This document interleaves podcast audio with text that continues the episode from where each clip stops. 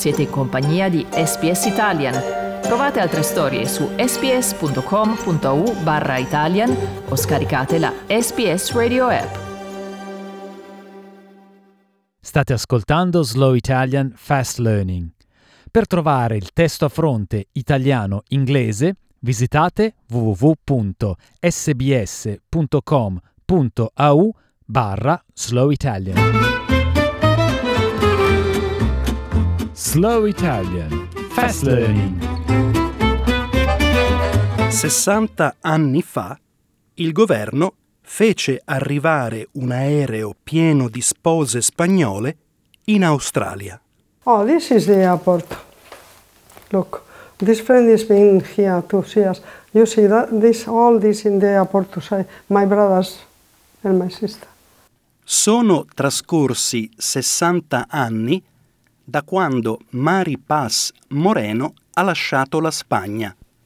In cerca di indipendenza, la allora 23enne si imbarcò su un volo diretto verso l'Australia. They said uh, the salaries are good and you can learn English for free and then go and work in your own choice or your own work in here what you are doing here and that was absolutely not true absolutely not true Josefina Uribarri aveva 27 anni quando prese la stessa difficile decisione di Mari. Ai tempi era un'addetta alle pulizie dalla paga molto bassa in Spagna. I had a daughter, I had, I had a boyfriend. was the hard thing to, to do that. Tra il 1960 e il 1963 700 donne single spagnole arrivarono in Australia. Josefina pensava che sarebbero venute qui per lavoro e per ammirare la natura. And they said, we come into Australia, but we didn't know. Only we knew there was kangaroos. But when I come here, it was, I look for the kangaroos. No, no, yeah. Ma le donne erano state portate qui invece tramite un accordo tra i governi spagnolo e australiano, nella speranza che sarebbero diventate mogli. La ricercatrice Natalia Ortiz ha rivelato che l'accordo si chiamava Piano Marta.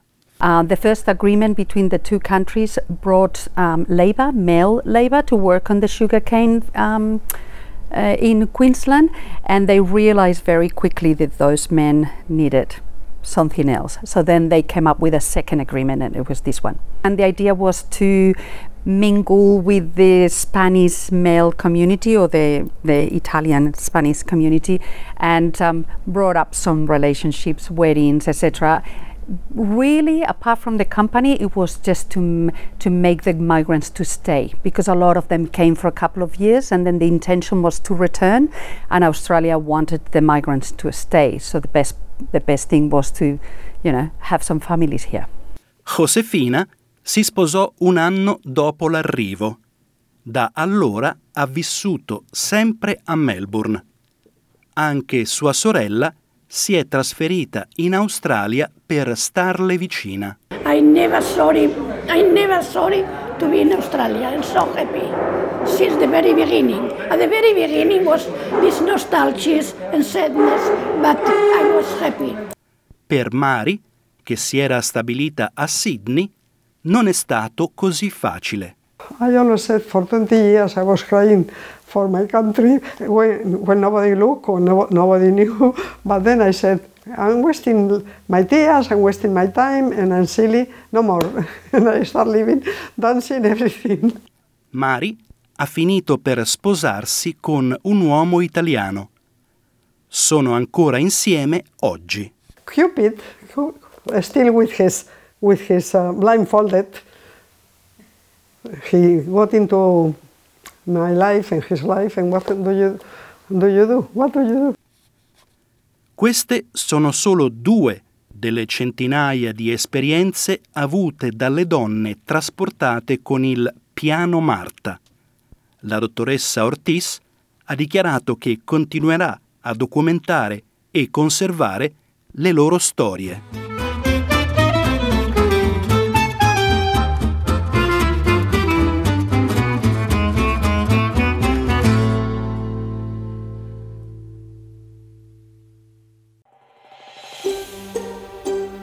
Cliccate mi piace, condividete, commentate, seguite SPS Italian su Facebook.